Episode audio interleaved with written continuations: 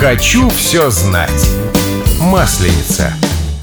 У восточных и западных славян, как православных, так и католиков, празднуется Месопуст – аналог масленичной недели. Во время праздника устраиваются гуляния и веселые совместные развлечения молодежи, особенно среди неженатых юношей и незамужних девушек.